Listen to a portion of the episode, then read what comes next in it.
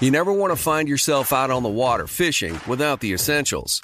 So it's best to always pack a Columbia PFG Solar Stream Elite hoodie to protect against the sun. I mean, it provides great protection and it's really breathable so you don't get hot. That's a win-win. Columbia PFG has a lot of great gear, so before you head out on the water, head over to Columbia.com slash PFG to shop their performance fishing gear. The Kakadu plum is an Australian native superfood containing 100 times more vitamin C than oranges. So why have you never heard of it? PR. No one's drinking a Kakadu smoothie? I'm JB Smooth, and that was a full episode of my new podcast, Straightforward, inspired by guaranteed straightforward pricing from AT&T Fiber. Get what you want without the complicated. AT&T Fiber, live like a gigillionaire. Available wherever you get your podcast. Limited availability in select areas. Visit AT&T.com slash hypergig for details. I'm Katya Adler, host of The Global Story. Over the last 25 years, I've covered conflicts in the Middle East, political and economic crises in Europe, drug cartels in Mexico. Now I'm covering the stories behind the news all over the world in conversation with those who break it. Join me Monday to Friday to find out what's happening, why, and what it all means. Follow The Global Story from the BBC wherever you listen to podcasts.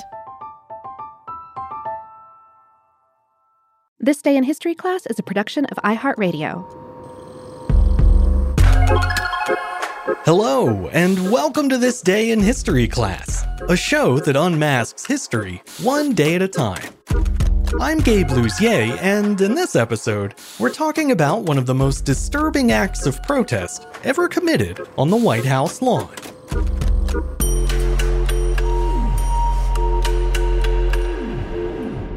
The day was August 16th, 1841. An angry mob gathered outside the White House and burned an effigy of President John Tyler. Most of the rioters were members of Tyler's own political party, the Whigs.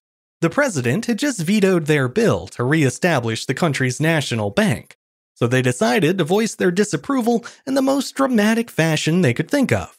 They gathered on Tyler's front porch and set fire to a crude, scarecrow like figure that was made to look just like him. The first Bank of the United States was championed by Alexander Hamilton, the first Secretary of the Treasury. He believed that establishing a government sponsored national bank was vital to the young country's financial future. According to him, it would stabilize the nation's credit, provide a repository for federal funds, and handle the job of issuing currency. The bank was ultimately chartered by Congress and approved by President George Washington in 1791. But from the very beginning, many in government, including Thomas Jefferson and Washington himself, were wary of the idea of a federal bank. They worried that such a bank was unconstitutional, as it would force the states to host branches of the bank within their borders, in direct competition with banks they chartered themselves. In the end, Washington was swayed by Hamilton's arguments and decided to back the bank bill after all. However, once Thomas Jefferson became president, he and his fellow anti federalists began to undermine the bank by gradually reducing its power and importance.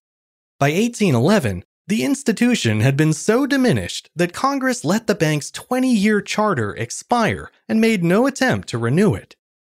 A second federal bank was later established in 1819, but multiple congressional attempts to recharter it were struck down by Presidents Andrew Jackson and Martin Van Buren. Despite those setbacks, supporters of the National Bank were confident that Van Buren's successor, fellow Whig member William Henry Harrison, would quickly reestablish the bank once he took office. But as you probably know, Harrison never got the chance, as he famously died just 31 days after his inauguration. Upon Harrison's death in 1841, Vice President John Tyler assumed the presidency, establishing a custom of succession that still followed today. The Whigs expected Tyler to toe the party line and throw his support behind an agenda crafted by Kentucky Senator Henry Clay. However, Tyler, a former Democrat, wasn't a fan of the Whigs' policy proposals. He had just inherited a highly unstable economy, and throwing a federal bank into the mix would have only increased that volatility. He believed, as others had before him, that a central bank would violate states' rights, and would only benefit the financial elite, namely, the private investors who would own most of the bank's shares. The president voiced his opposition well in advance, but his fellow Whigs in Congress refused to listen. Senator Clay's bill passed both houses that summer, and many hoped its success would compel the president to back down and sign it. But he didn't. On August 16th, Tyler vetoed the bank bill and sent a message to Congress explaining why. Before entering upon the duties of the presidential office, he wrote, I took an oath that I would preserve, protect, and defend the Constitution of the United States. He then went on to say that supporting the Whigs' bank scheme would be a violation of that oath, something that he considered, quote, a crime which I would not willfully commit to gain any earthly reward, and which would justly subject me to the ridicule and scorn of all virtuous men. Tyler's veto shouldn't have come as a surprise to the bank's congressional backers, but they had convinced themselves that Tyler, an unelected president, wouldn't dare defy the will of his own party.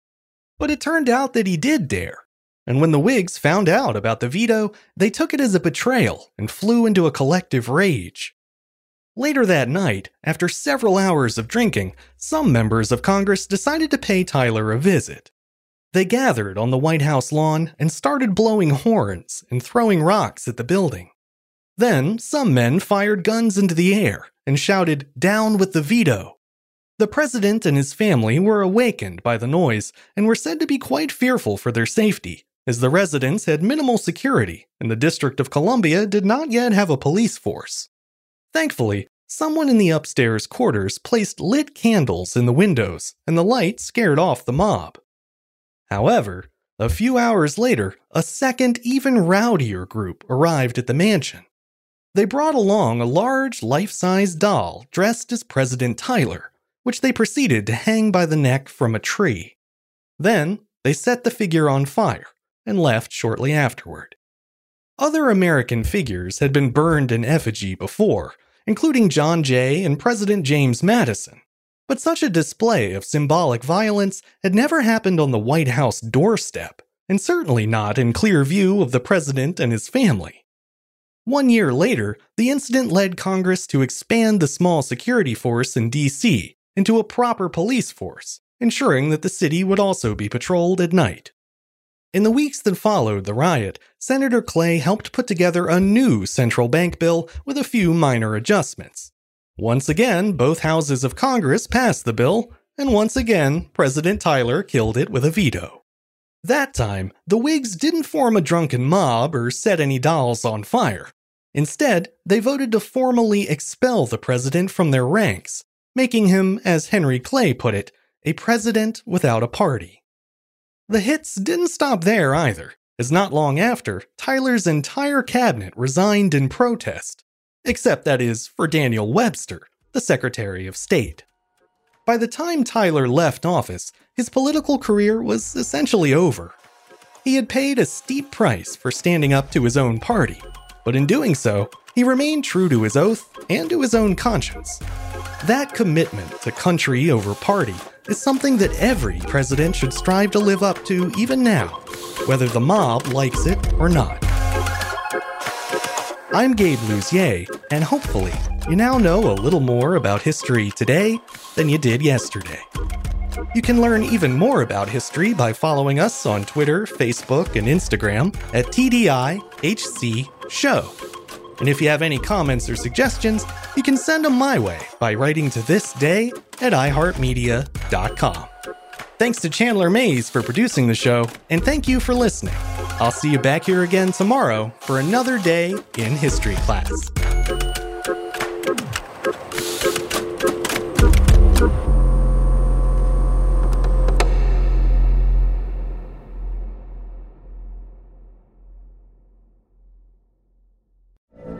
From BBC Radio 4, Britain's biggest paranormal podcast is going on a road trip. I thought in that moment, oh my God, we've summoned something from this board.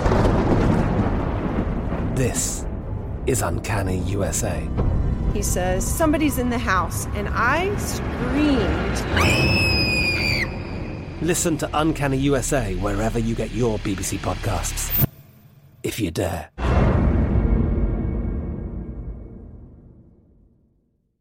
There's no distance too far for the perfect trip. Hi, checking in for. Or the perfect table. Hey, where are you? Coming! And when you get access to Resy Priority Notify with your Amex Platinum card. Hey, this looks amazing! I'm so glad you made it. And travel benefits at fine hotels and resorts booked through Amex Travel. It's worth the trip. That's the powerful backing of American Express. Terms apply. Learn more at americanexpress.com slash with Amex. Hey guys, you know what this playground could use? A wine country, huh? A redwood forest would be cool. Ski slopes! Wait! Did we just invent California? Discover why California is the ultimate playground at visitcalifornia.com.